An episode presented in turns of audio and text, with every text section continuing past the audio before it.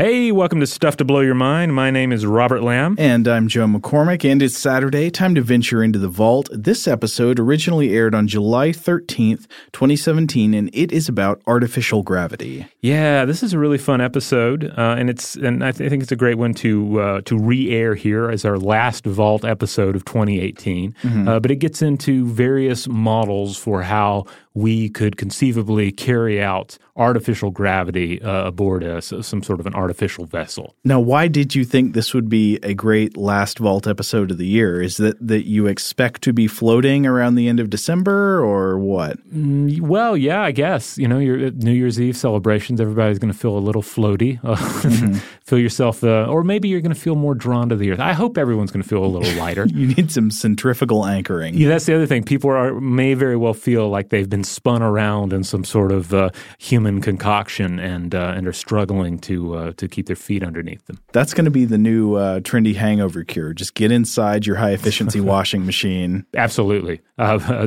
but uh, yeah, this is a great episode. We get to talk about a number of sci-fi properties. we talk a little bit about 2001: A Space Odyssey. Mm-hmm. so hey, everyone, enjoy, and we'll catch you on the other side. Welcome to Stuff to Blow Your Mind from HowStuffWorks.com.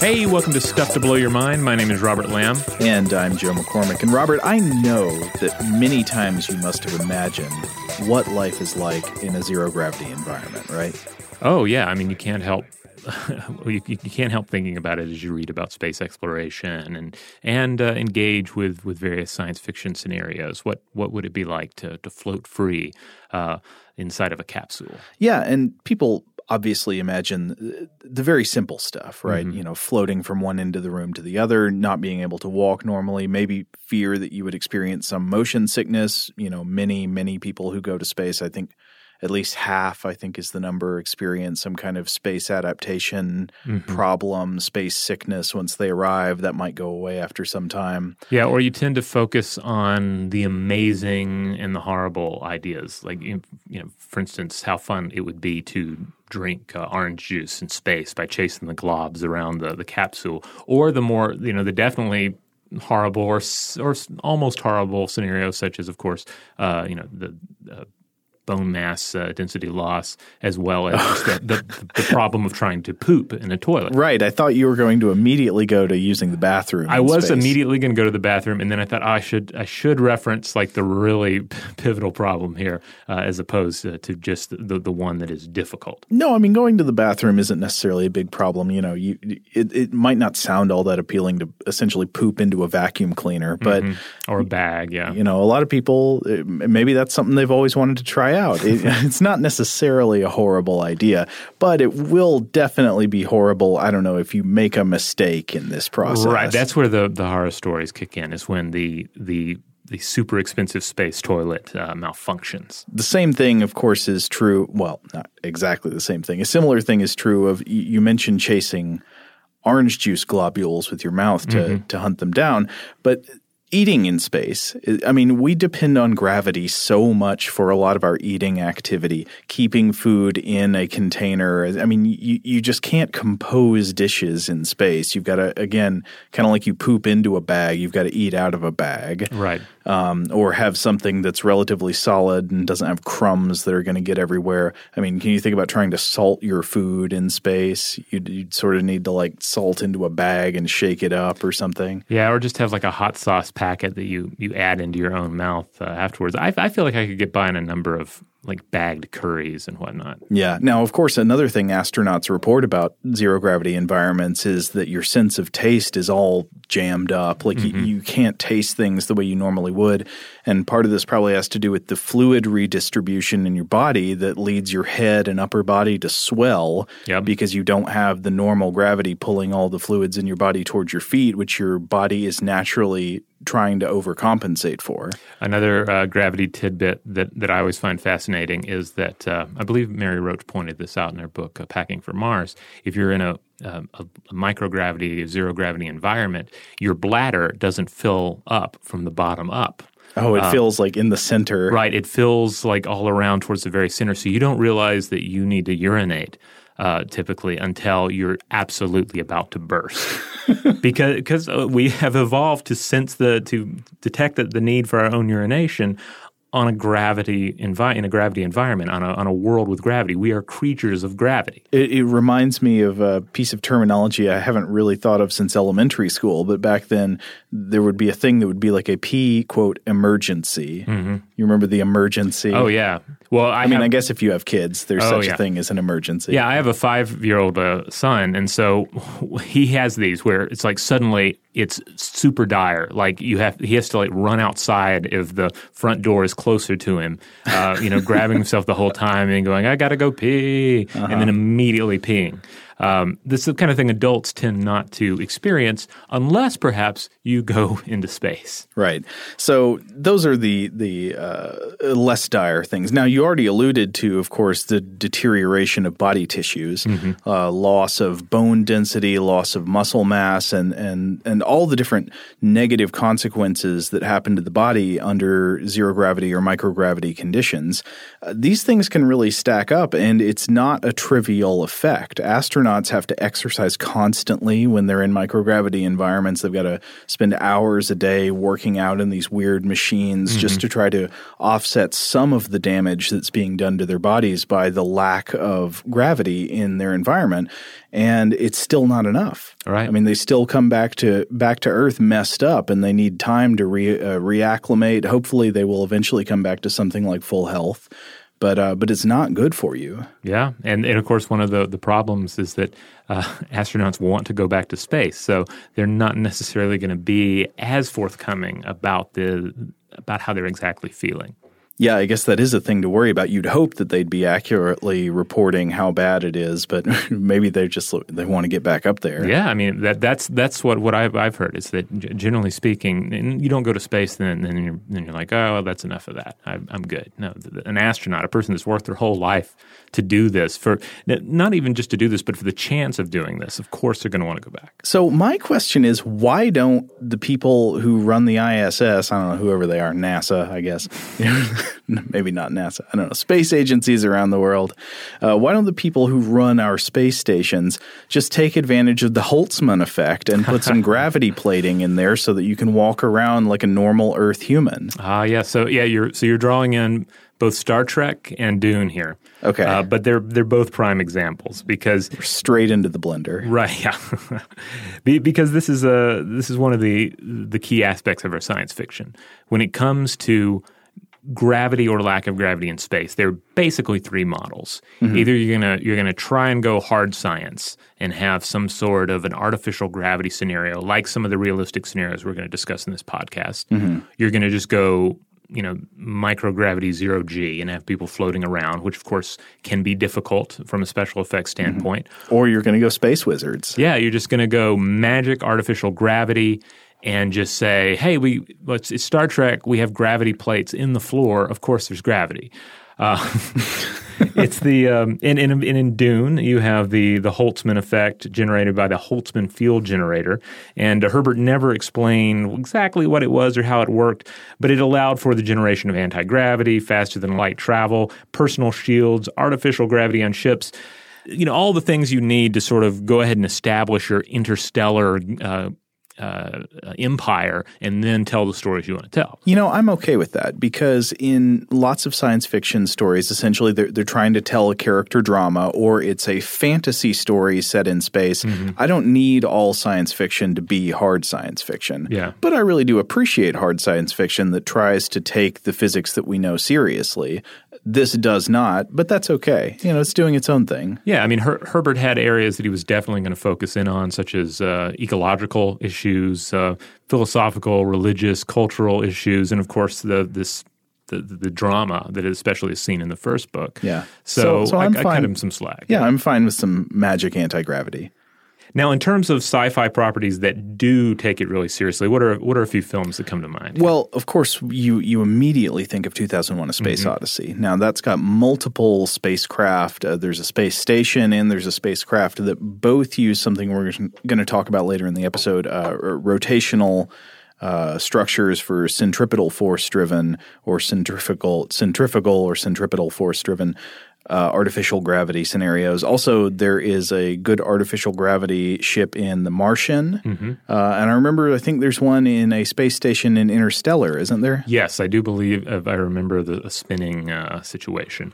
And I also want to point out uh, James S. A. Corey's Expanse series, both the books uh, and the sci-fi TV show, mm-hmm. which uh, which does a I think a, a, really good job of of going after sort of near future interplanetary culture and technology. Mm-hmm. And uh, it's also the only sci-fi property that I can think of that uh, that actually explores one of the anti gravity schemes that we're going to we're going to be discussing today, linear acceleration. Mm-hmm. Well, linear acceleration, I can see why that's limited because it has sort of uh, limited applicability. If you're going to try to be real about like it, it only works in certain types of ships doing certain types of things to a certain extent. Uh, we can we can chat about this this this later. But, oh, uh, okay. Uh, well, correct me. Correct well, I don't me. know, but well, it's not really a correction. But mm-hmm. I think one of the problems is that uh, linear acceleration model calls for a spaceship that is not a seagoing vessel transported into space. Mm-hmm.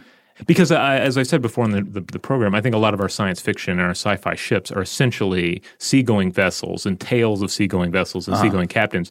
Uh, taken from Earth and, and, and, transposed into space. I mean, that was basically Gene Roddenberry's uh, uh, whole deal with Star Trek. That right. it was um, was it the, the Master and Commander books that he was in? No, it was a different one.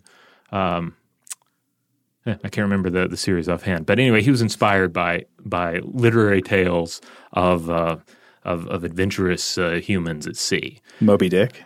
Uh, no. Well, maybe I don't know. Well, I guess Wrath of Khan is Wrath Moby of Khan Dick. is yeah. yeah. From Hell's Heart I stab at thee, right? Yeah. But it's it's more difficult with linear acceleration because you have to you have to take that concept of an Earth vessel and you really have to uh, literally turn it on its side. You have to think instead of a ship going from port to port and stopping, you have to think about long continuous journeys. Mm-hmm. Uh, but we'll get into all that in a bit. Okay, well, I guess we should first just take a real quick look at what is the problem with artificial gravity, with generating gravity in space. Why can't you just do it? well, I mean, so gravity is something that is a field generated by generally we think of it as mass. It's right. it generated by the stuff in the universe, energy and mass, you know, much more by matter that has mass. So we all know that objects that have mass have a mutual attractive force. They tend to attract one another.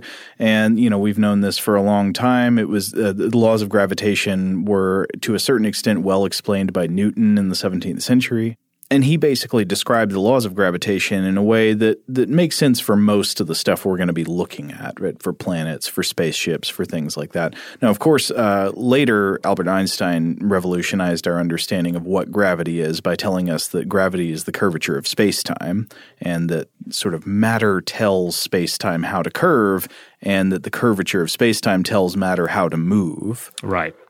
So let's start with mass because I think that's the that's that's the, the essential part that's that's uh, pretty easy to understand here.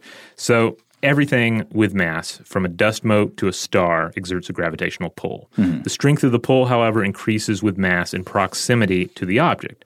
So a smaller object can only attract uh, another small object if it's nearby, but a large object can pull in objects uh, from across a vast distance. Right. And this is kind of this is key to the structure, uh, uh, much of the structure of our, of our, universe. I mean, this is how uh, accretion occurs with little specks of space dust and gas forming together and snowballing into larger cosmic bodies. Yeah, I mean, th- this is how our solar system was created, was the coalescing of objects by the force of gravity. Things are attracted to each other, eventually becoming stars, planets, all that. Yeah. And then uh, Albert Einstein's general theory of relativity comes along and proposes that gravity is a curve in the fourth dimension of space time. And there's proof to back him up. Given sufficient mass, an object can cause an otherwise straight beam of light to curve. Mm-hmm. Astronomers call this effect gravitational lensing. Yeah, this was shown experimentally. It was one of the first big experimental uh, proofs of, of, Einstein's theory of relativity is that you could see uh, light from stars passing behind the sun, mm-hmm. bending as it came right around the sun. So, you know, if you could uh, have a solar eclipse and shield out the light from the sun, you could see stars in the background being warped by the sun's gravity as the beams of light passed close to our sun. Yeah, and similarly, the, the, the less gravity there is, the slower time passes, and this is a phenomenon known as uh, gravitational time dilation. Yeah. And this is this is less key to what we're talking about, but it just drives home like the place of gravity uh, in our universe. Yeah, it sounds. This is one of those things that sounds like fantasy, but it's absolutely true. And Mm-hmm. you saw that we mentioned the movie Interstellar earlier. There's actually uh, there are a couple of great scenes in it that demonstrate this, where they go down to a planet with an incredibly high gravitational pull. And uh, while they're down there on the planet, much less time passes for the people on the planet than passes for people in orbit farther away. Yeah, uh, as uh, physicist Paul Davies points out, time runs a little bit faster in space than it does down on Earth. It runs a little faster on the roof than it does in the basement, and that's a measurable effect. Them's the basics on gravity. Right. Uh, but then there's also this additional area of quantum gravitation and uh, the idea that uh, that there is a there's a hypothetical particle, the graviton, uh, which in theory could cause objects to be attracted to one another. Yeah, and this would be the mediating particle of the force of gravity. In the same way, you've got like the electromagnetic force, the mediating particle there is the photon. Hypothetically, you'd have some mediating particle delivering the force of gravity, but we've never seen gravitons in the universe. Right. This is the, this whole hypothesis comes together because quantum theory, to refresh, addresses how the universe works at the smallest subatomic levels, and the resulting uh, model here does not explain gravity. So. Gravitons uh, and the, the theory of quantum gravity is an attempt to reconcile general relativity with quantum theory. It's a uh, basically an attempt to uh, patch up a hole in the standard model of particle physics, which cannot ex- explain gravity. Now, the last time I read seriously about gravitons was a few years ago. I wonder if any recent uh, experiments in our particle colliders have have shed any light on that. I mean, are, are physicists now thinking gravitons are more likely or less likely? So, well, we do, certainly don't have any definitive proof on the matter yet, but I guess for the purposes of our discussion here, since we don't have proof of gravitons, we can't really come up with a scheme to employ them or manipulate them in some way that would give us artificial gravity. Yeah, so I guess our the point of our bringing up gravitons is that you can't just wave a magic wand and say, "Aha, gravitons will be the thing we use to create artificial gravity in space." I mean, we don't know if they exist. If they do exist, I'm not sure anybody has a coherent idea of how they could be harnessed to provide uh, artificial gravity in space. It just seems like I don't know it, what is. So, if they're generated by mass, would you not need mass to generate them? Yeah, I could. I looked around in my research and I couldn't find any like any real theories about how gravitons, if they exist, might be utilized in this fashion. And I'm not. sh- I'm not aware of any science fiction that explores the possibility, but I would love to know about it. I, I think it, when it does, it's more just the kind of it's the hand waving magic. Right. So we come back to mass then. Yeah. You could, I guess, have a spaceship that's as massive as the Earth, Hey. and then that would have uh, that would give you the the, uh, the gravitational pull you would need. That's not exactly a terrible idea, and it's not unexplored. I mean, there have been these ideas, for example, in you know stellar engineering projects that say, "Hey, so let's say we want to travel to another solar system. Wouldn't it be easier instead of trying to build an arc ship to take us there, to see if we can build a structure around the sun that will reflect some of its radiation and allow us to steer the movement of the entire solar system?" Oh yeah, yeah. Just move the the solar system. Yeah. Uh, so, like the solar system becomes our spaceship. You, you could build these things called a, a, a hypothetical structure called a Shkadov thruster. Mm-hmm. Essentially, it would just drive the sun. Yeah, that actually features into uh, No Surprise an Iain M. Banks book. Oh, yeah? Uh, but I'm not going to say which one because it's kind of uh, it, it's kind of a spoiler. Oh, okay. But it's one of them. leave it. Leave it there. yeah. So uh, that is one idea, though. If you wanted to travel through space on an object that has Earth gravity, you could just take Earth with you. Uh, of course, it wouldn't really make sense to say, "Well, I want to build a spaceship that generates Earth gravity through natural mass generating effects."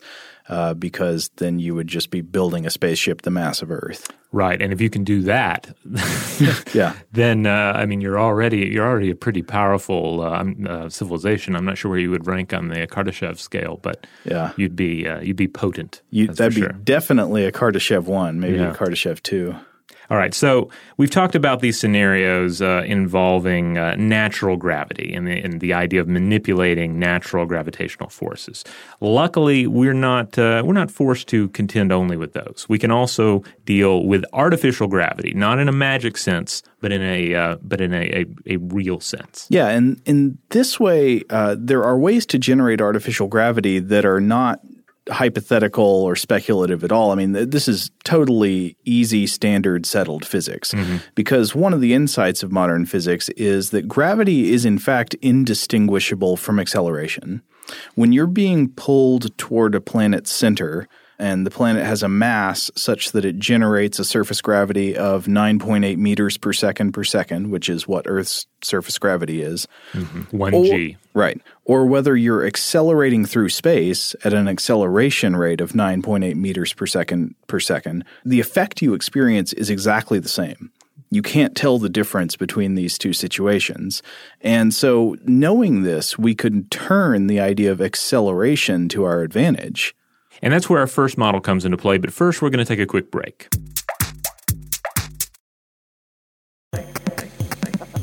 All right, we're back. So, the first model of artificial gravity we're going to discuss here is the one that I alluded to earlier in discussing the expanse, mm-hmm. and one that I think by and large, I could not think of a, another single science fiction property that employs this as their artificial gravity on a spaceship. Uh, but yeah, linear acceleration. I can't really think of, of many that do. But so, what's the basic idea here, Robert? All right. So, if you've ever uh, ridden on a roller coaster and felt yourself uh, plastered to the back of the seat, then you've experienced some of the power here. Mm-hmm. If you were in a fighter jet and you were, uh, you know, traveling at, at, sufficient speed to pull, you know, multiple G's, you're you're also experiencing this as you're pushed back into the chair. Right. So if you can imagine being in that fighter jet mm-hmm. and you're being pulled back into your chair, except instead of going back into your chair, you put your feet on the chair uh-huh. and put your head in the direction that the fighter jet is going.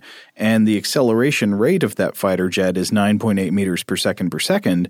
It would suddenly feel a lot like it feels to stand on the ground. Right. Imagine a, a skyscraper as a rocket ship. Imagine it uh, blasting through space at such a speed that the g force uh, equaled the pull of Earth's gravity on the internal environment.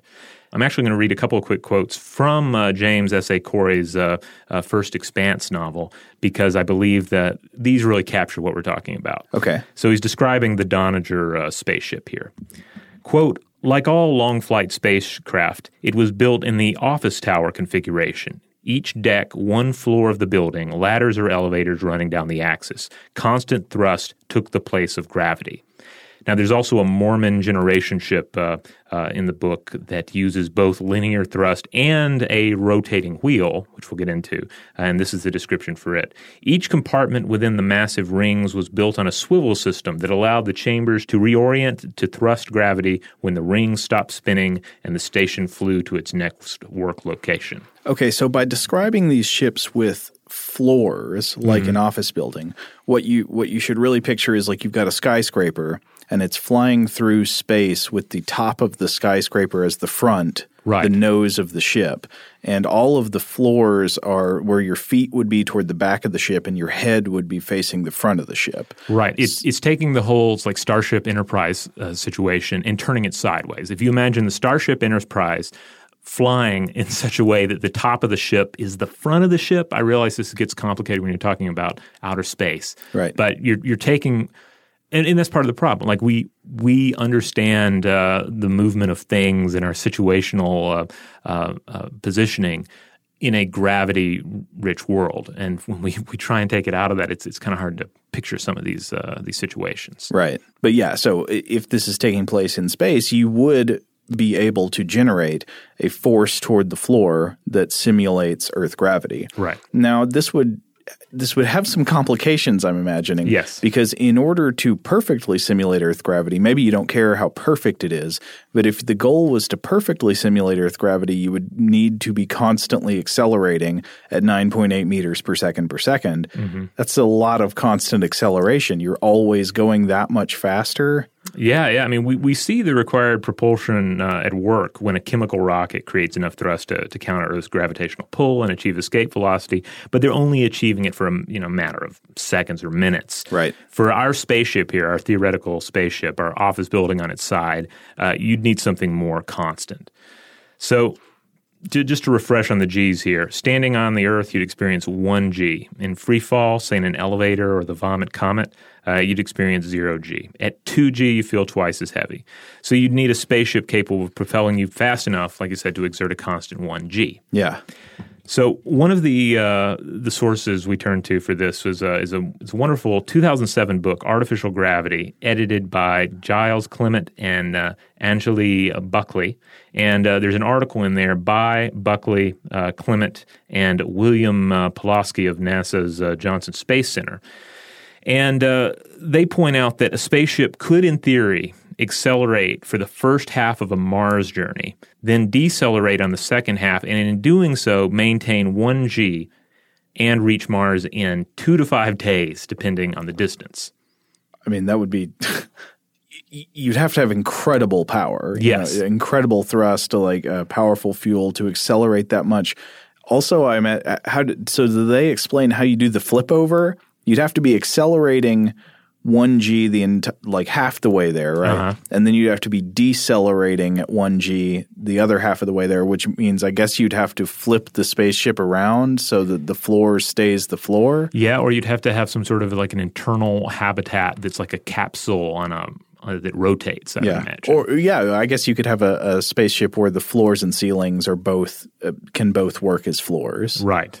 And of course, the the distance here involved. Uh, not to go into the the Mars opposition uh, details here too much, but uh, the maximum distance between these two planets is uh, 250 million miles, with the sun between the two. So I guess that's not doable in two to five days. Yeah, I would assume you would not try and make the journey there, unless I mean, but but if you're achieving speeds like that, then it you know, maybe you'd go you'd go for it. Uh, but uh, the, the, average distance is more like 140 million miles, and the closest possible distance is a tantalizing 33.9 million miles.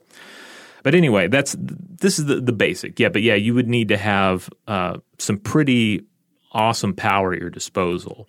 So awesome that I believe in, in the Expanse books, like they basically can the the authors who publishes as as, James S. A. Corey, uh, they had to sort of create their own. Uh, fictionalized propulsion right. breakthrough to make that possible. Here's where you need the magic in this right. version. yeah, instead of having magic gravity plating, you have magic propulsion.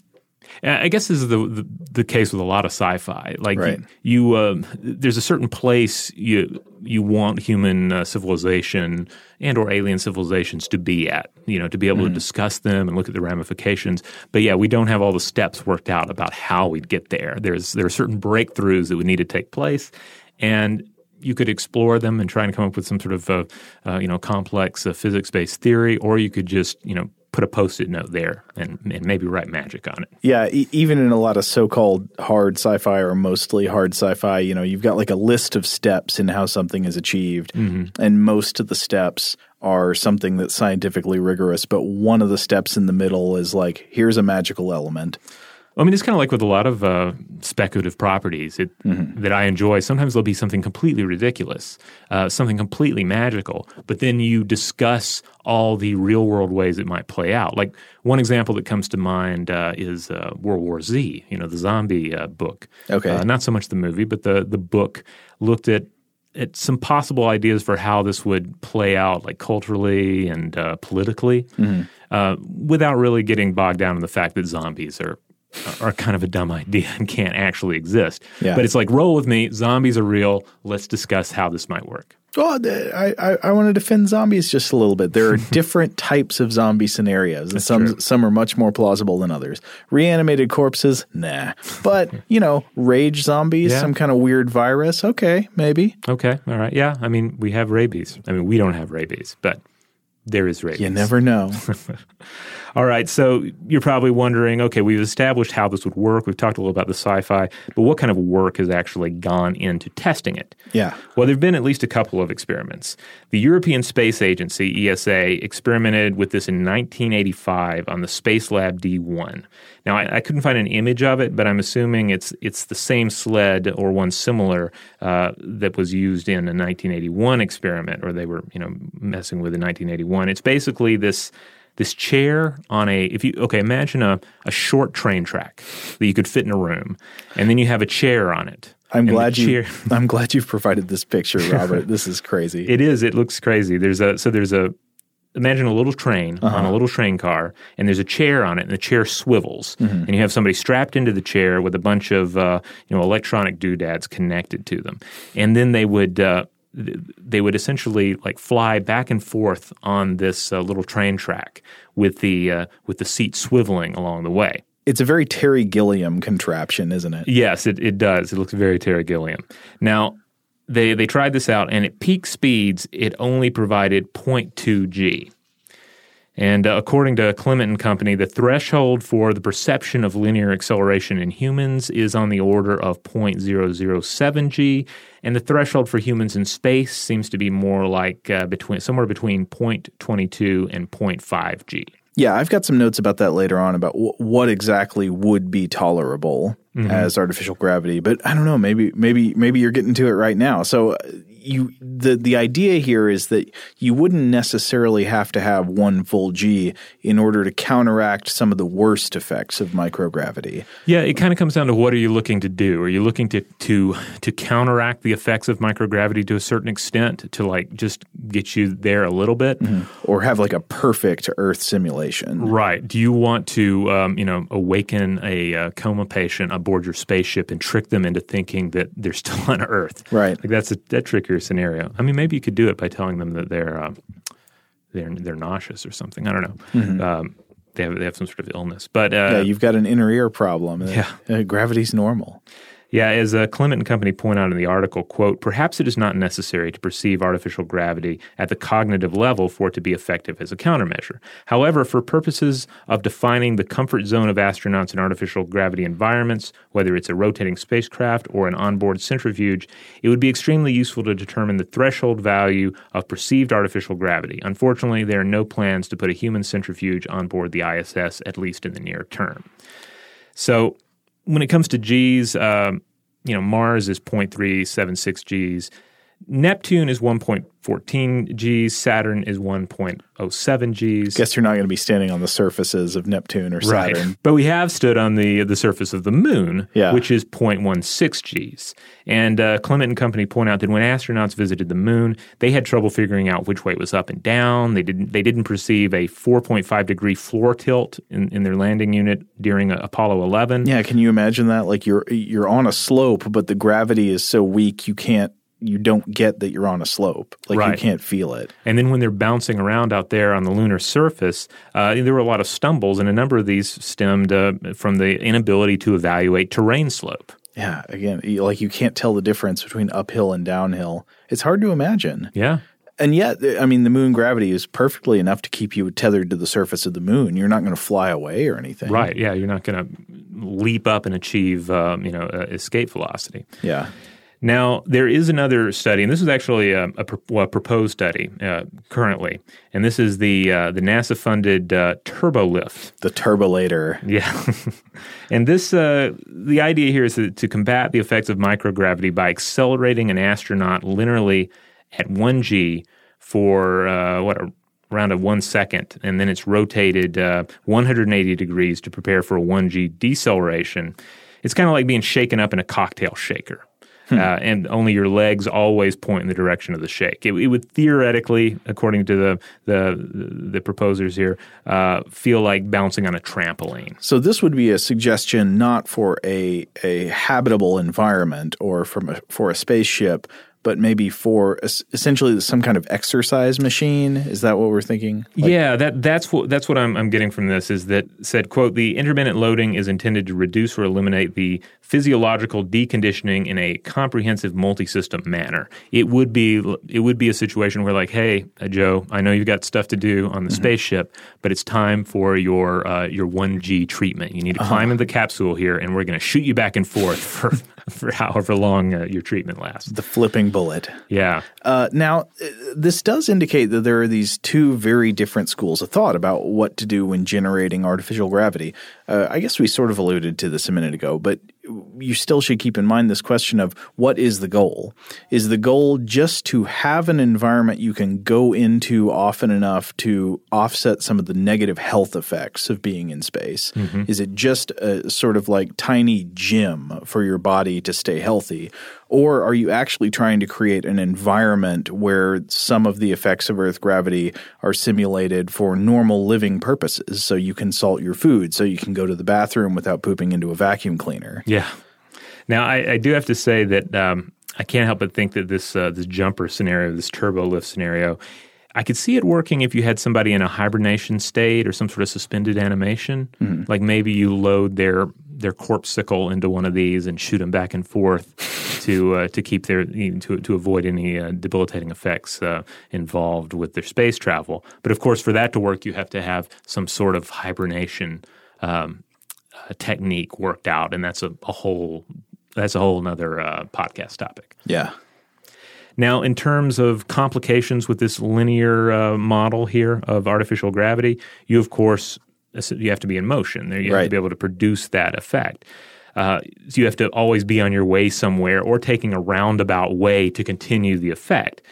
But I'm not sure if that's such a detriment because, after all, space is big. The distance between planets, but certainly between stars is vast, and there's plenty of room to, to run around out there. Well, yeah. I mean, if you actually want to travel to, say, another star system and not mm-hmm. just, say, to Mars, but if you want to go to Alpha Centauri or wherever, I mean, as much acceleration as possible is good. Yeah. Uh, it's still, I guess, I have the question about what the propulsion idea is. Like, how do you constantly generate that much acceleration? Exactly. Yeah. I guess with some models, you have these ideas of like, uh, you know, kind of like beamed propulsion back from Earth, where you line, you know, you like you line up this payload delivery of energy. Mm-hmm. Um, That's right. That's but, what we have in uh, Blindsight, the novel that uh, you just finished uh, reading and I'm currently reading. Yeah. I mean, the whole thing about this is it, this seems like a method that would work mm-hmm. and would be very interesting. Um, but I guess it, it's just waiting on some kind of abundance of energy and propulsion technology and the then the means to use it or the opportunity to use it. All right, well, that's linear acceleration for you. That's one model. We're going to take another break, and when we come back, we are going to dive into the, the, much more popular artificial gravity scheme, the one that you see in the movies, and that, of course, is the the spinning habitats, the the, the torus, the standard torus, the double torus, uh, all these different models. We're, of course, talking about uh, the manipulation of centripetal force.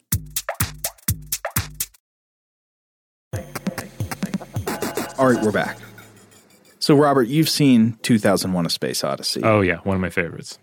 And so, if you've seen that movie, you've seen at least a couple different versions of the design for artificial gravity that exploits centripetal force or centrifugal force. I'll talk about the difference between them in a minute. Now, one example in the movie is this giant space station called Space Station 5, V for 5, and it's shaped like a wagon wheel. And the other is this round module. It's a spherical module within the spaceship uh, that Hal controls in the movie, the spaceship, the Discovery One, which is the one that's on the way to, I think it's Jupiter in the movie and Saturn in the book. Is that right? I believe so. Yeah, this is the one that looks like really round in the front and long in the back. Right. And so uh, in this crew module, in the Discovery One in the movie, you see a gravity like effect pulling passengers to the floor along the equator of this compartment. So we can see the effect in this one scene where Frank Poole, the astronaut, is jogging in full circles around the inside wall of the sphere. So he's jogging laps, but he's not jogging horizontal laps. He's jogging full circular orbital laps. Yeah, I'd say it's one of it's it's one of, if not like the greatest sequence in a science fiction film. It's just so beautiful and and and and, and thought provoking. So there are multiple ways that you could set something like this up, and I'll explore a few of those models in a minute. But the basic idea is that you create a spinning structure within your spacecraft, and the outside edge of the spinning environment becomes a floor that pushes up against your feet the same way the ground pushes up against your feet as you are attracted steadily towards the center of the earth. So, in other words, it simulates the effect of gravity. Now, like linear acceleration that we just talked about, Rotation based gravity also relies on the pseudo force sensation generated by inertia to simulate gravity. It's your body's inertia feeling like the gravitational force that pulls you toward the center of the Earth. Uh, now, in the case of the spinning uh, model, this is known as centrifugal force uh, or the centrifugal pseudo force. Now, there are two terms that are easy to get confused here centripetal force and centrifugal force. Uh, centripetal force is, is the real force in physics, and this is uh, really they're two sides of the same coin.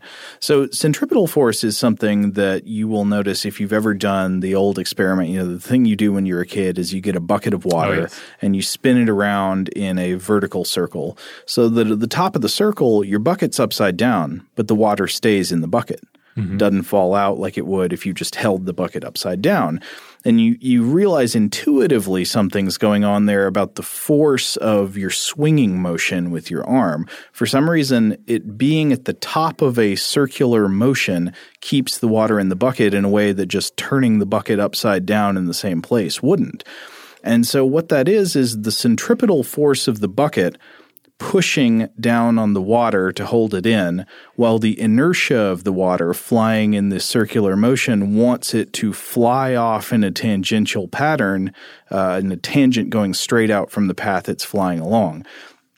So you can think about it sort of like anytime something is is flying around in a circular motion, say a, a space station is orbiting the Earth, what it really wants to do is keep traveling in a straight line forever, right? So if you've got the ISS, it's orbiting the Earth. What what it wants to do if there were suddenly no Earth is just travel straight ahead. Mm-hmm. So it just keep going off into space.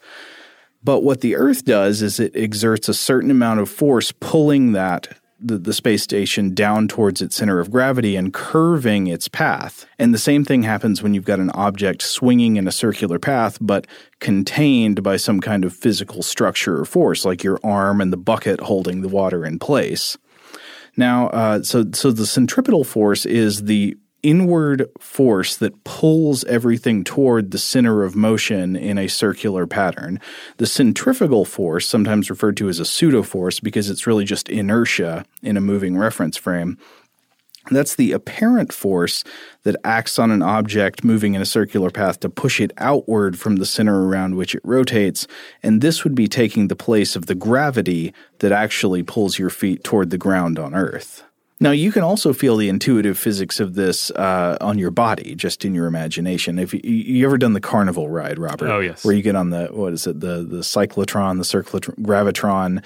It's the thing where they put you in a cage and your back is against the wall, and it's this big disc where everybody's back is against the inside wall of the disc, and then it starts spinning you around very fast, and suddenly you're just pinned to the back wall. You can't lift your arms up, uh, and you, it's it's all this force that's that wants to throw you off into space, but in fact there's a wall there stopping you. So instead of being thrown off into space, you're just pinned to the wall. Yeah, that's a Carnival Death Machine that I've probably only uh, ridden once, but but I have ridden a, a similar device, and that is of course the, the like the pirate swinging ship. You know. Oh, okay. That kind Yeah. of has a similar similar effect as the bucket scenario. if the pirate swinging ship were to go all the way around I think instead sometimes of just they do. Oh, not oh the really ones, not the ones I ride, but oh interesting uh, well it's also yeah this the centripetal and centrifugal force it's the same thing also that allows you in a roller coaster to go around a loop Okay, you know, roller do that, coasters yeah. that have loops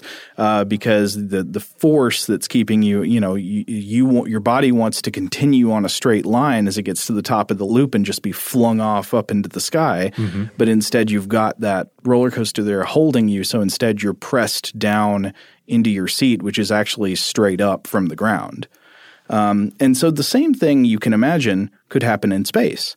If you've got a space environment and you're on a thing that's spinning, you know that you will experience some kind of force pinning you to the outside wall of that spinning structure. uh, in the same way as as the bucket of water and the loop de loop on the uh, roller coaster. So then the question is, how do you generate the right amount of force there? Obviously, you don't want your, the inside of your space station to be like the gravitron ride where you can't even lift your arm and you're Right. just pinned to the floor. Uh, you want to simulate something within the realm of 1g or one of these fractions of 1g that seem like they might be a tolerable living environment or at least help offset some of the effects of microgravity. And so you calculate how much force you generate toward the floor of a spinning structure uh, by multiplying the radius of the structure by the speed of the rotation squared. So your two main variables are going to be how fast is the thing spinning around and how big is it? And since you're multiplying these together, the bigger the structure is and the faster it rotates, the more force there is toward the floor. And uh, unlike the problem I just mentioned about being pinned to the floor, actually, mostly the problem that we're going to experience is how to generate enough force, not how not to generate too much. All right, so we have the, the basic principle here. We've already mentioned some of the sci fi scenarios, but what are some specific proposals? Well, uh, you've got some basic shapes that you could think about, and then I'll, I'll talk about how those shapes have been proposed in the history. Now, one thing you could obviously look at is something like the 2001 space station, which is like a wheel.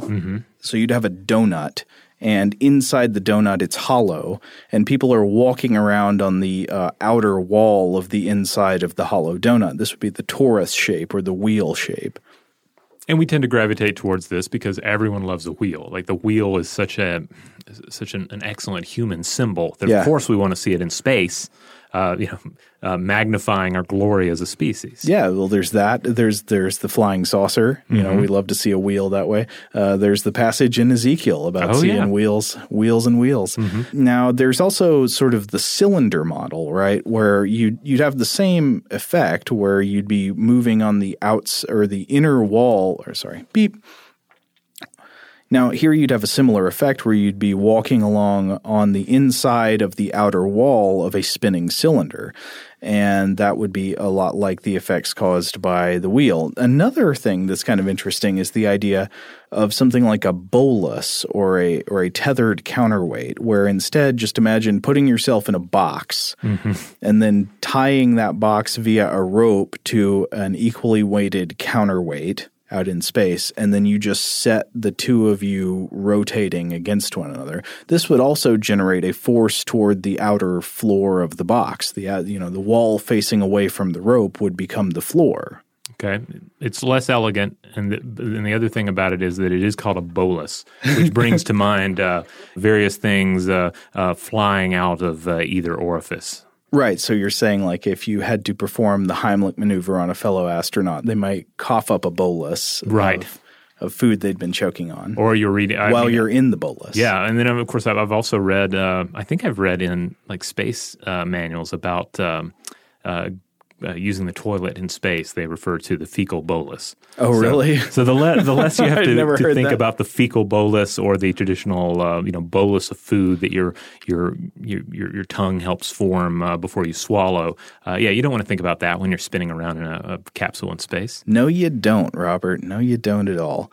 Okay, so let's look at some specific examples of proposals for uh, for spinning artificial gravity stations and spacecraft throughout the years. And here I'm going to uh, cite a lot from a uh, specific chapter from that same book you mentioned earlier about artificial gravity. This would be the chapter on the history of artificial gravity, and that's again in that book by uh, uh, by Clement Bukley and Paloski. So, one of the earliest known designs for a space station with artificial gravity created by rotation comes from the Russian physicist Konstantin L. Tsiolkovsky, who lived from 1857 to 1935. And Tsiolkovsky was an interesting dude. He, he was one of the pioneers of rocketry theory, uh, but he also was one of those futurists, right? He was one of these people who became obsessed with the idea of colonizing space. He wanted humans to colonize space, he wanted Earth domination of the galactic neighborhood. And one interesting story I found is that he, at one point, built a big centrifuge to test out the effects of acceleration or artificial gravity on the human body, but he didn't use human test subjects. He tested it on chickens, and may the gravity chickens rest in peace. Oh. Anyway, in his uh, manuscript, the title of which translates to Free Space in 1883, Tsiolkovsky sketched a hypothetical spacecraft and designed how you could spin a spaceship to give it artificial gravity on the outward facing walls. Another pioneer here would be Sergei Korolev, one of the great minds behind the Soviet space program. Uh, he was a really ambitious guy, and in 1959, he was designing a trip to Mars. Oh, wow in 1959 via a spacecraft called the Heavy Interplanetary Manned Vehicle. And note, this was 1959. This was before Yuri Gagarin's first space flight in 1961. No human had been to space at this point, and this guy's like, all right, we got to get this Mars trip on the road. wow. Um, and anyway, this uh, this spaceship that he was designing, the uh, HIMV, it would have a, a mass of 75 tons, a length of 12 meters, and it would have this cabin that was six meters in diameter. That's not a whole lot, but he he did imagine that he would be able to use this ship uh, as a rotating artificial gravity environment. Um, we can talk later about exactly how feasible very small rotating artificial gravity environments are? The short answer is not very. Mm-hmm. Um, so Korolev's dreams were severely limited by material and political constraints. And during the 1960s, he was forced to focus more on attempting to sort of match Apollo scale space projects. Uh, and to work on weapons programs, of course. And so he also ended up proposing a, a tethered capsule based artificial gravity experiment, but it was never carried out and Korolev died in 1966 and the project was shut down. But I mentioned this this tethered system, the bolus, right? Mm-hmm. You have two things attached by a tether and you rotate them against one another to see if you can generate a force. That kind of system was actually tried in space by the Americans. Ah. Now, if you'd asked me a few weeks ago, I think I would have thought that that nobody had ever carried out large scale artificial gravity experiments on, or at least on the human scale in space. I know mm-hmm. they, you know, they've centrifuged a few small animals in little contraptions, uh, but I did not know there had ever been anything on the human scale. This experiment may count, though it's it's a pretty weak attempt, but it was an attempt. I don't mean to say weak, like these astronauts and scientists didn't know what they were doing, but they, they didn't attempt all that much in terms of artificial gravity. Right. I mean, as will become clear as you explain it, it's still like anything you do in orbit is pretty ballsy. Yeah. so so this this definitely qualifies. Uh, but to your point, it might it's not exactly a, a, robust exploration. Yeah. So this this is the bolus method, and it was tested to a, to a very small extent during the the Gemini 11 mission in 1966, or as the uh, uh, the people at the time would say Jiminy. And it was crewed by Charles Pete Conrad and Richard Gordon. And while in orbit around the Earth, the, the Gemini spacecraft was attached to a heavy counterweight object called the Agena Target Vehicle. By uh, and it, th- that Agena Target Vehicle had on it a 30 meter tether. Now, at the time, we didn't have these really good complicated robotic arms or auto locking cable jacks. Mm-hmm. To get these two objects connected via the tether, Richard Gordon, the crew member, had to leave the cabin in a spacesuit and attach the tether manually. And apparently, this job was grueling. Gordon got so overexerted doing it that his life support system was stressed, and he was sweating so much inside his spacesuit that he couldn't see out of his right eye. Oh, man, because I, I, imagine it's just kind of like pooling up, puddling up. Right, like, exactly. Like the, uh, like, like, like the individual dripping off of frozen you. in the, the lake at the bottom of Dante's Inferno, you know? Oh, yeah. oh man, yeah. Wow, I never thought about. I had really not thought about the, the like the, the sweating in space and blinding yourself with your own tears. Yeah, wow. horrible. Uh, but anyway, yeah, sweating so much he blinded himself in his right eye. Anyway, he he did manage to get the two spacecraft detached by the tether. He got back inside the Gemini cabin, and they were able to close the hatch and repressurize. Uh, later, after they were connected via the tether, the two spacecraft undocked uh, from one another, so they they disconnected except for the tether, and then they stretched out and pulled the tether taut, and they began a rotation movement. And apparently, it was hard to get this stable because there were what they called oscillations. I imagine that's like the tether being taut, but then loosening maybe or oh, yeah. moving side to side. Um, the, there were oscillations in the rotation for the first 20 minutes or so and then after that the rotation rate was uh, was increased And the crew successfully managed to generate a tiny artificial gravity effect inside the Gemini 11 capsule. Uh, supposedly, one way they measured this is somebody dropped a camera and it went in a straight line toward the floor, toward the outside wall of the capsule that was away from where the tether was. Huh. So they measured it and figured that they had generated about 0.0005 G. Okay. And but that was with 0.15 revolutions per minute. So this is a very slow rotation. It's not a huge construct. Um, so I mean that's a reasonable thing to generate. If they'd been rotating faster, or if the tether had been longer, they might have been able to to to create a more powerful effect. But anyway, this did prove the principle, and afterwards the tether was released and the Agena vehicle was dropped to its orbital fate after about three hours.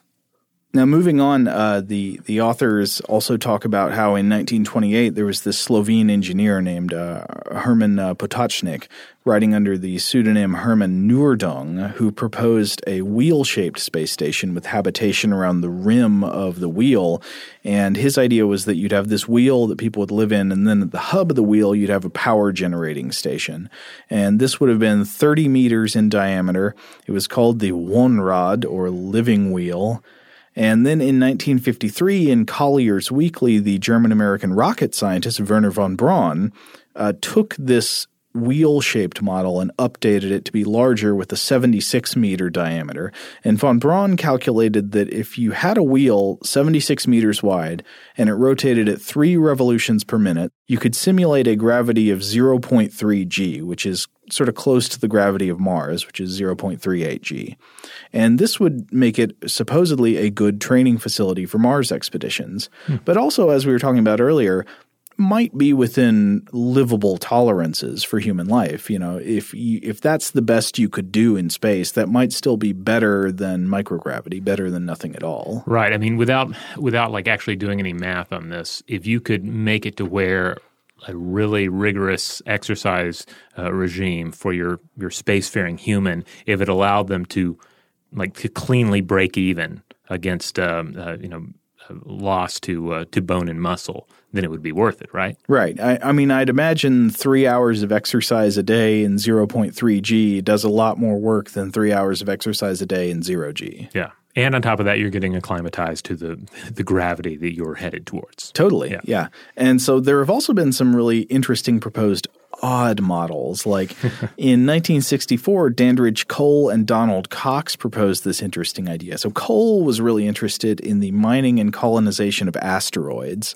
And one of his proposed ideas was that you'd capture a large asteroid. It'd be about 30 kilometers in length. Uh, ideally, it'd be an elliptical asteroid, kind of mm-hmm. egg shaped. And you'd hollow out the inside of it and then you would use propulsion to get the asteroid rotating along its major axis. And this would generate artificial gravity inside the hollowed out asteroid, and then you could sort of build a bubble city on the inside walls of the hollow space rock, sustained by shining sunlight into the core with mirrors. Uh, this was also explored on the Expanse, by the way. Oh, really? Yeah. Do they talk about Cole and Cox? Um, I don't remember if they if they actually um, reference them in any way, but mm-hmm. there's they discuss like the uh, the early efforts to reach these uh, various asteroids and to uh, create a spin, uh, you know, mine them out, get them spinning, and then you can build habitats inside them. Did it work or not work? I mean, in the in the novel, the novel it worked. Yeah. Oh, okay. Yeah. Cool. Yeah. The only thing that didn't work in the novels was the colonization of Venus. Like that ended up failing. Oh. They were trying to create like floating cities. Yeah. But uh, anyway, I imagine that could go really bad. well, anyway, so yeah, another weird idea. This well, it's actually maybe not that weird because here you get something like it in 2001: A Space Odyssey. Would be a sphere. Yeah. So the American physicist uh, Gerard K. O'Neill proposed a rotating sphere that he called Island One, and this would be 500 meters in diameter. It'd rotate once every 30 seconds, which he said would generate about one Earth G at the equator. Now that's an important thing to consider a rotating sphere it would be different than a rotating wheel and that there'd be areas you could access that would not have the same gravity, right? Mm-hmm. Like if if you go to the equator, you'd get your maximum gravity. But then if you walk up to the poles of the rotating sphere, you'd basically be weightless. Right. Because it wouldn't be a like a hollow Earth scenario where you would ideally have like the mass of the the, the crust. Like mass is not going to play a part in this. So yeah, you would you would only experience the the the, the maximum uh, G's at that equator. Yeah. Because again, it's not actually due to gravity, it's due to acceleration. Right. It's due to your inertia against the constant angular acceleration of the rotating reference frame. Later, uh, that same guy, Gerard O'Neill, he proposed a larger model he called Island 2, and eventually this gigantic aluminum structure that came to be known as the O'Neill cylinder. And this would end up measuring more than 30 kilometers long and 3.2 kilometers in radius. And you, you do this by rotating a little over once every two minutes, which could create Earth gravity uh, around the inside edges of the cylinder. And he envisioned this model would actually, it, it, would be like an Earth in space. It would contain natural landscapes, it'd have forests and rivers and individual villages within. Yeah, you'd have sunlight directed inside from external mirrors. I mean, it's crazy stuff. There's a he had a, a, book, 1976 book, the the High Frontier: Human Colonies in Space, mm-hmm. and the illustrations from this are just magnificent. I know you included one in uh, in our uh, notes for this this episode, and I'll try yeah. to include some on the landing page for this episode at stufftoblowyourmind.com because these are just gorgeous gorgeous sci-fi illustrations that really capture that sort of retro optimism for humanity's future beyond Earth. Why do they kind of make me think of like Bruegel or something? Yeah, yeah. I mean, it's it's it's these just landscapes, uh, you know, turned on their side and looped together to create this uh, this this this internal rotating world. Yeah, I'm not quite sure why, but this one illustration we've got included here, it, it reminds me of uh, uh, uh Bruegel's uh, landscape of the fall of Icarus. Hmm. I, though I don't think you're you're allowed to invoke Icarus uh, when contemplating uh, such titanic uh, feats of human uh, achievement and w- with so many lives at stake. It is a temptation of of the gods, yeah, to call down uh, misfortune on our hubris. And I mentioned the, the, the lives involved because, uh, for instance, in, in, in, O'Neill's Island One here, he's talking about tens of thousands of people living inside there and a, mm-hmm. uh, you know a, a pl- living there out their planet free lives in a technological uh, s- simulacrum of their homeworld environment. Anyway, you, will have to you'll have to look at the images. Uh, truly beautiful stuff. Totally. And you can see in the images that, like the idea for the hollow asteroid, this would use huge windows and mirrors to shine sunlight inside for night and day cycles, which would be another thing that would be absolutely crucial if you're trying to fully simulate an Earth environment. Mm-hmm. Now, I guess it's finally time to talk about probably the favorite model, the thing that everybody usually goes to, which is the torus. Yes, the I mean, it's, it's the standard. yes, it is the standard, and it is the standard from Stanford, the Stanford oh, torus. Yeah. So th- this is really the answer to what's most feasible, or at least what scientists have concluded in the past. So in 1975, NASA and the American Society for Engineering Education put together a study comparing submitted designs for spacecraft habitats. And this was published by Johnson and Holbrow in 1977. And it looked at wheel shaped designs, cylinder designs, spherical designs. And NASA ultimately decided that a design submitted by Stanford students was the most feasible. And this was the design that came to be known as the Stanford Torus. So a torus is, like we've been saying, a ring. It's a hollow donut. And the Stanford torus would be a ring shaped tube. So it's a tube like a cylinder, except it's a tube that goes around in a circle and connects on itself, a hollow donut. And so inside that tube, it would be 130 meters across. Now, keep in mind, that's not the diameter of the whole ring that's inside the tube that makes the ring. Uh, but the diameter of the, the whole thing would be about 1.8 kilometers across. And then it would be, the tube would be about 5.6 kilometers long. So that would be the circumference and spinning the ring at one revolution per minute at these dimensions, it would generate about 1 g along the outer edge of the tube, or Earth gravity. And so feasibly, you could build whole Earth environments inside. Like the O'Neill cylinder, if this were built, you could supposedly have running water, farms, woods, all that kind of stuff to make a, a space habitat as lovely and wonderful as our natural Earth habitat. And in the 1960s and 70s, NASA did investigate ideas for creating artificial gravity environments for upcoming space missions. There's one illustration I found that I thought was pretty cool. I, I don't know what the name of this is. I don't know if it had a name. I'm calling it the Rod because it's also a rotating space station, but it's just a big rod. now it's not rotating. It's not rotating. You know, like rolling as a rod. It's Like a it's baton? spinning. Like yeah, spinning it's a a spinning baton. baton. Uh, which I thought was interesting. So in 1969, the U.S. Space Agency concept drawing for for this space station was produced, and I think it's an interesting concept. But obviously, it has you know, so it's got less material investment than the construction of a huge wheel. But I would imagine it also has drawbacks, like the farther you uh, farther along you are toward the ends of the rod, the more gravity you experience, right? Because gravity is a product of the speed of the rotation and the radius. And so as you go toward the center of the rod, you're shortening your radius. And as you go toward the outside of the rod, you're lengthening your radius. And so at the center, you'd be weightless. Mm, So I can imagine maybe something like this would be a system where the end compartments are again the places you go for your daily workouts in Earth gravity. The habitable zones, really. Yeah, to keep your your muscles and bones strong, and then the lower gravity environments would be, I guess, where you do other things. Maybe you'd sleep there. You you know, I don't know, store stuff there or something like that. Or it's just where the captain gets to live, you know, and everyone else has to float and deal with it. Uh, yeah, and and this does draw on conceptually something that we see in science fiction a lot of the time, which is that maybe not the entire habitable portion of the of a spacecraft has artificial gravity. Maybe much of it is going to be a microgravity environment where you're floating around, but there's like one room that's a rotating drum or torus or something that you can go into, and there's artificial gravity in that one contained environment.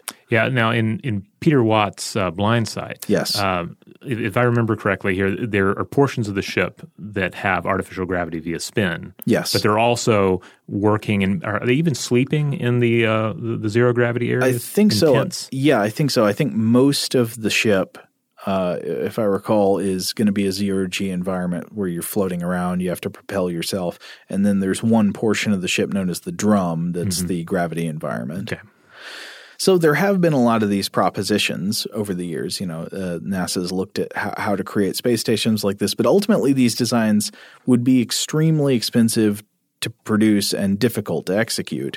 Uh, a little bit more on that later, but an- another factor is that you know NASA scientists are looking at this and they're saying, well, a lot of the experiments we want to carry out are microgravity experiments anyway. Yeah. Right. So I don't know. Do, do we really need to spend all this money making the International Space Station uh, uh, an artificial gravity environment when people aren't going to be spending their whole lives there? They're just going to be there for a short period of time and then they're going to come back and they'll be able to recover some of the negative health effects. Yeah, I mean, those two two of the main points wrapped up in that. We don't really need um, artificial gravity right now, Not based, yet. based on what we're currently doing. Yeah, and we're still there's still so much to learn about the effects of microgravity on organisms. Right.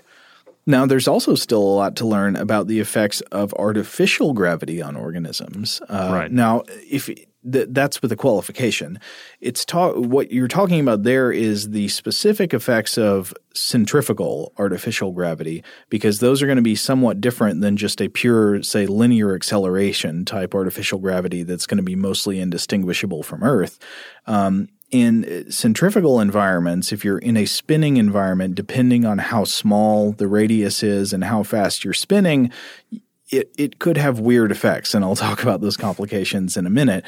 But so to study those weird effects, scientists have conducted uh, experiments on animals like fish, rats, turtles. And generally, animals seem to survive centrifuging in space just fine, though in systems with a very high rotation rate rats seem to have a problem with orientation, movement, and vestibular and motor coordination. So, it, not a big surprise, but if you put them in a rotating centrifuge with a small radius and very fast rotation, you get some very dizzy and confused and uncomfortable rats. But on the plus side, the centrifuging process does appear to stave off the wasting effects of zero G. So if you put animals in a centrifuge like this, their bones and muscles do appear to stay strong. Now, just to turn to one more recent proposition of an artificial gravity spacecraft, uh, I thought we should look at real quick at the Nautilus X. Apparently, this is also the name of some vaping product, which is most of what the Google results are about. so, God help us there. But Uh, the Nautilus X was a proposed NASA spacecraft that would contain a rotating centrifuge. It would have a, a torus ring uh, that was built to simulate partial Earth G for the habitable quarters. And this spacecraft was designed but never built. And you can look up uh, images of the design on the internet. It's kind of interesting to see. I think the idea is that part of it here would have this hollow donut that would be rotating, and you could you could transfer its momentum to a flywheel and uh, and so it'd be rotating around the ship, and you could get in there to have some gravity time. And there have also been plenty of proposals over the years to add a centrifuge to the ISS in order to test artificial gravity. As far as I can tell, I don't think anything like that is still on the runway right now. I think these plans have pretty much stalled out. I, I don't know if you were able to I did not anything. run across anything, but yeah, that was that seemed actually active right now. Yeah, but uh, there may be hope. So I don't yeah. know if you're out there working on a centrifuge for the ISS and you think it might one day get up there. Let us know. Well, you know the the turbo lift that I mentioned, like that uh, uh, news of it uh, uh, being being funded. That's mm-hmm. just this year, so uh, it's possible that uh, there are some additional. Uh, uh initiatives that uh, have been funded right. in the past couple of months. I hope they're not in competition. I mean, would it be turbolator versus centrifuge? Oh, it sounds like a great battle. That's for sure. Now, I've mentioned several times the possible complications of a spinning artificial gravity environment, right? Mm-hmm. You can sort of imagine that there might be some, that spinning around in a circle toward the floor is not going to be exactly the same as having a gravitational force pulling you toward the ground. It, it might, in most cases, or depending on the radius and the rotation rate, be mostly indistinguishable, but especially at smaller scales, there are going to be some weird complications. This is going to be the frozen from concentrate orange juice version of fresh orange juice. Yep. I think we should talk about the Coriolis force. Yes. So, Robert, imagine you're on a Ferris wheel. Mm-hmm. You at home as well. Imagine you're up there. You're in the car on the Ferris wheel and you're just coming up over the top of the Ferris wheel. And you notice that a friend of yours is directly below you and you want to pour some Mountain Dew on their head. Okay. So you pour away. You pour the Mountain Dew to hit your friend, but you miss. And the dew instead hits the people in the car directly behind your friend. And this really shouldn't surprise anybody, right? This is just duh. I mean, you're on a Ferris wheel. Yeah, you're in motion. Even though your friend was directly below you when you began pouring the liquid straight straight down, the wheel was in motion, and by the time the liquid fell and reached the bottom, your friend had moved out of the way and somebody else had moved in. Now, this is totally normal, totally intuitive physics on a Ferris wheel because we're generally looking at a Ferris wheel from the outside. But if you try to imagine riding a rotating machine like a Ferris wheel around in a circle in zero G in a closed environment, the rotation becomes your new stationary reference frame. You the uh, the whole idea is that you're supposed to be able to forget that you're rotating and instead of ro- feeling rotation, just feel a pull toward the floor. Like notice how even though your section of the earth is orbiting the sun and rotating around the earth's axis, everything seems perfectly still, right? This is your inertial reference frame. Mm-hmm. And since everything around you is moving at roughly the same speed in the same direction, everything feels like it's holding still. And the same thing could happen inside a closed environment, rotating at a constant speed and direction in space. And so then the exact same trajectory we saw with pouring the liquid down from the top to the bottom of the Ferris wheel still applies, but because we're not looking in from the outside, it starts to look super odd. Like you could throw a packet of dehydrated space lasagna straight at somebody's face across the torus from or across the cylinder or whatever it is in this spaceship. And it would appear that even though you threw it straight, this thing you threw would suddenly arc over to the side. Mm-hmm. And so, from your perspective, things would have this bizarre motion that wouldn't appear to make any sense at all unless you were looking at the ship from the outside. Yeah, and uh, there's actually a point in Blindsight where they reference this, where yes. one individual throws uh, it's either a it's a, a, ball or a fruit or um, is it those, an apple? I think it's an apple. Yeah, yeah, and uh, and it kind of goes wide. Yeah, yeah. Uh, yeah, and, and, this would be a problem. Now, that might not be a big deal because you're like, well, how often do you need to throw something to somebody? Well, actually, if you watch people in the International Space Station, they're sort of tossing stuff to each other a lot. Yeah, they're taking advantage of the microgravity. But it gets a lot worse than just tossing stuff to each other mm-hmm. because this also is going to affect just general movement uh, if you're at a small enough scale. Like if your radius is small enough and your rotations are fast enough, this is going to be affecting how your body itself moves. And it gets even worse when you think about how it could affect like affect your internal body systems. Yeah, I mean, you could you could find yourself in your chamber, and w- no matter how how else the rest of you feels about your your your artificial gravity scenario, you might feel a bit nauseous. The Coriolis effects on inner ear lymph flow and on moving limbs creates uh, uh, disorientation, nausea, vomiting, and even can cause a loss of coordination. Yeah, and this actually isn't all that hard to understand because you've probably experienced something like this in your life. If mm-hmm. you've ever been car sick while trying to read inside a moving car, in both cases, what's going on is that the fluids inside your body are sloshing around in directions that don't make sense to your eyes right. based on your environmental reference frame. So in a car, you're sitting in the car you don't really feel like you're moving. You just kind of feel like, okay, I'm sitting here stationary in a car, mm-hmm. especially if you're reading or doing something with your eyes down. You're not getting the information about movement around in your environment. Meanwhile, the inside of your body, especially your inner ears, saying like, "Whoa, we're all over the place. What's yeah. going on?" And that disc- this discontinuity or disagreement between the movement information supplied by your senses and felt by your inner ear causes this de- destabilizing sensation and makes you sick. Now, one of the issues here that we keep coming back to is that the, the smaller your rotating environment, the more it is actually a carnival ride. Yeah. And that the larger it is, uh, the, the, the, better chance you have at smoothing some of the more um, undesirable effects out. Exactly right. So if you, uh, I mean, one thing you'll notice is that like there are Coriolis effects in the rotation of the Earth, mm-hmm. right? But the, the, normally, yeah, it comes up in aviation. Yeah, if, if, you throw a baseball, mm-hmm. if you are just standing around, like the Coriolis effect of the rotation of the Earth is not messing with you too bad because the Earth is huge. Mm-hmm. Um, if you if you were in a much smaller rotating reference frame, it would be messing with you a lot more. I mean, mainly on Earth, you only see the rotation of the Earth causing Coriolis forces to affect large scale movements such as like tides and right. weather patterns, you know, huge movements over long distances and long time. Mm-hmm. Yeah, and so the same would be generally true in an artificial gravity environment that was rotating. If it was a very, very big radius and a slow rotation in this environment, the Coriolis forces would be much less likely to have a noticeable effect on your body and on the stuff you're doing. Another side effect, especially of a small radius, uh, fast rotation system, would be in a rotating environment, you could have unequal gravity loading. That's about as mm. weird as it sounds. So, the centrifugal force you feel, like we were saying, is partially determined by your distance from the hub. So, in a big wheel, this isn't it's not going to matter very much. You know, the the percent distance from the hub between your head and your feet, if the hub is hundreds and hundreds of meters away, is just, you know, it's just not that much. If it's 10 meters away, then suddenly you might start to feel a significant difference between the gravity affecting your feet and the gravity affecting your head. Huh. And this could affect, it could lead to problems with things like circulation, but it would also just be disorienting and make movement difficult, partially negating the benefits of artificial gravity. Another reason that if we were going to make one of these things and it was to be effective, it would need to be very big.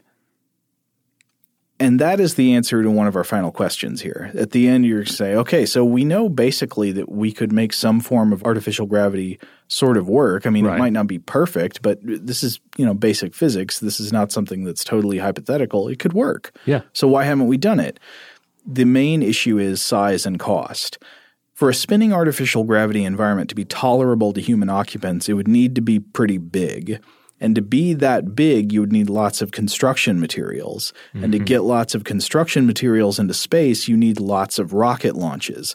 And rocket launches are very expensive. They're getting cheaper, but they're still very expensive for the tons of materials you'd need to get up there to build this stuff. So it really, at this point, is mainly a matter of cost. Right. And I mean, you can you basically any uh, any space mission, any space initiative. I mean, they're going to be priorities. And you can even if uh, if something like this is on the list, it's going to get pushed down by other uh, initiatives. Yeah, yeah, totally. And I mean, so building a one of these big functioning artificial gravity environments that would be something habitable, generating something close to Earth G, could fit a lot of people on it. You're you're probably talking about just a multi-trillion dollar project here. It, it would just be so huge. It's kind of not feasible for Earth space programs at the investment levels they're encountering now. Here's another problem. We got some limits on research, right? Ideally, if you're going to launch one of these things in space, you'd want to do a lot of preparation research up front to make sure you're not making a big mistake about what what's the best thing to do in space. But on Earth, there's really no feasible way to perfectly test out artificial gravity concepts because on the surface of the Earth, you have to deal with the constant complications of Earth gravity. Yeah.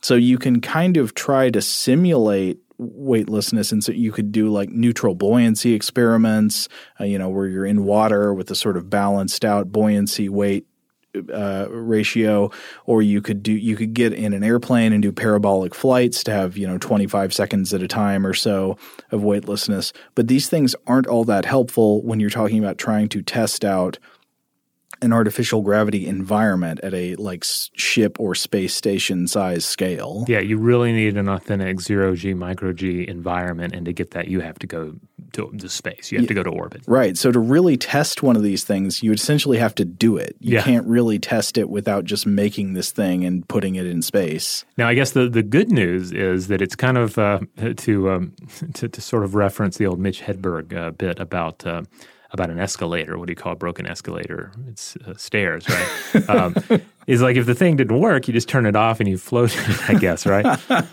like it's still going to be serviceable on some level. And you can imagine that. Like I can imagine a scenario. Maybe they've even done this in a sci-fi where you have like a non-functional torus uh, space station where people arrive and they're like, "Hey, what's with the walls? How come? How come this thing doesn't work?" Well, it's it's it, we're working on it. We got to work out the kinks, so it's not fully functional yet. Right. Yeah. Uh, yeah, and people could complain. They'd be like, "Oh, but I'm I'm experiencing space sickness," and you'd have to be like, "Hey, look, it's not as bad as the Coriolis sickness." Or it's a or it's a hotel where you have various rotating modules or, Right. or rotating uh, wings of the hotel, and they're like, "I'm sorry, all the uh, all the rotating rooms are taken." yeah, all our gravity rooms Yeah. are booked. Sorry, we've only got smoking rooms or Smoking and microgravity. That's it. Sorry.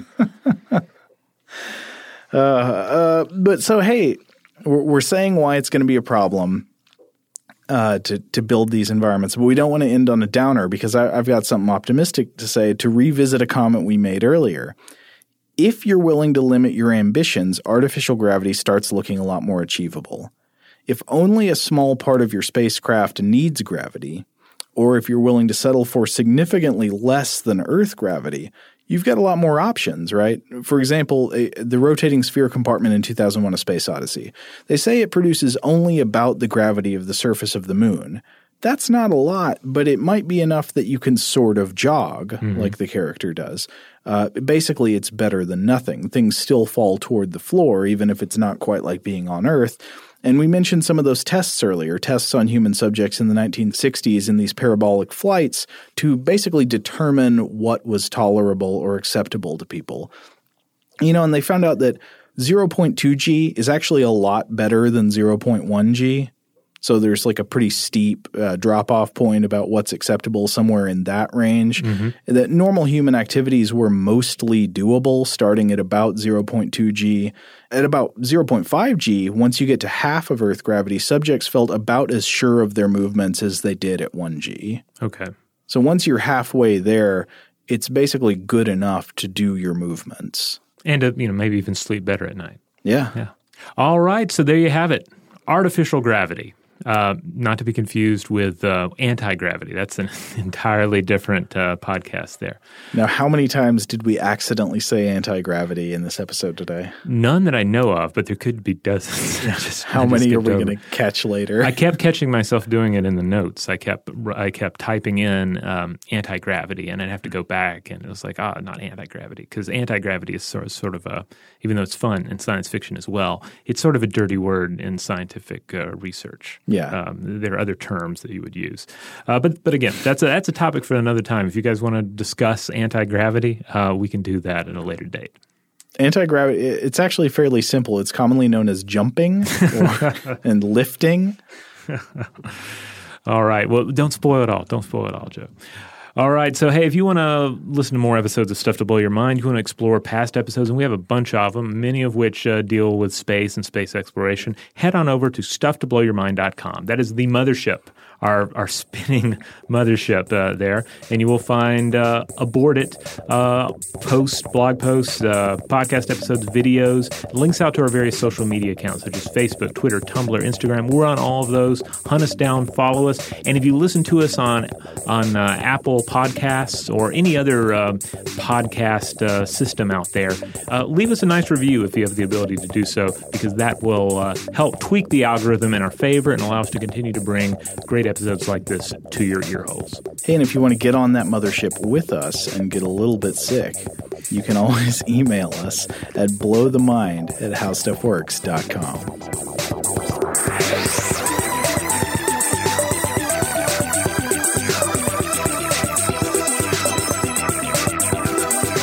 For more on this and thousands of other topics, visit howstuffworks.com.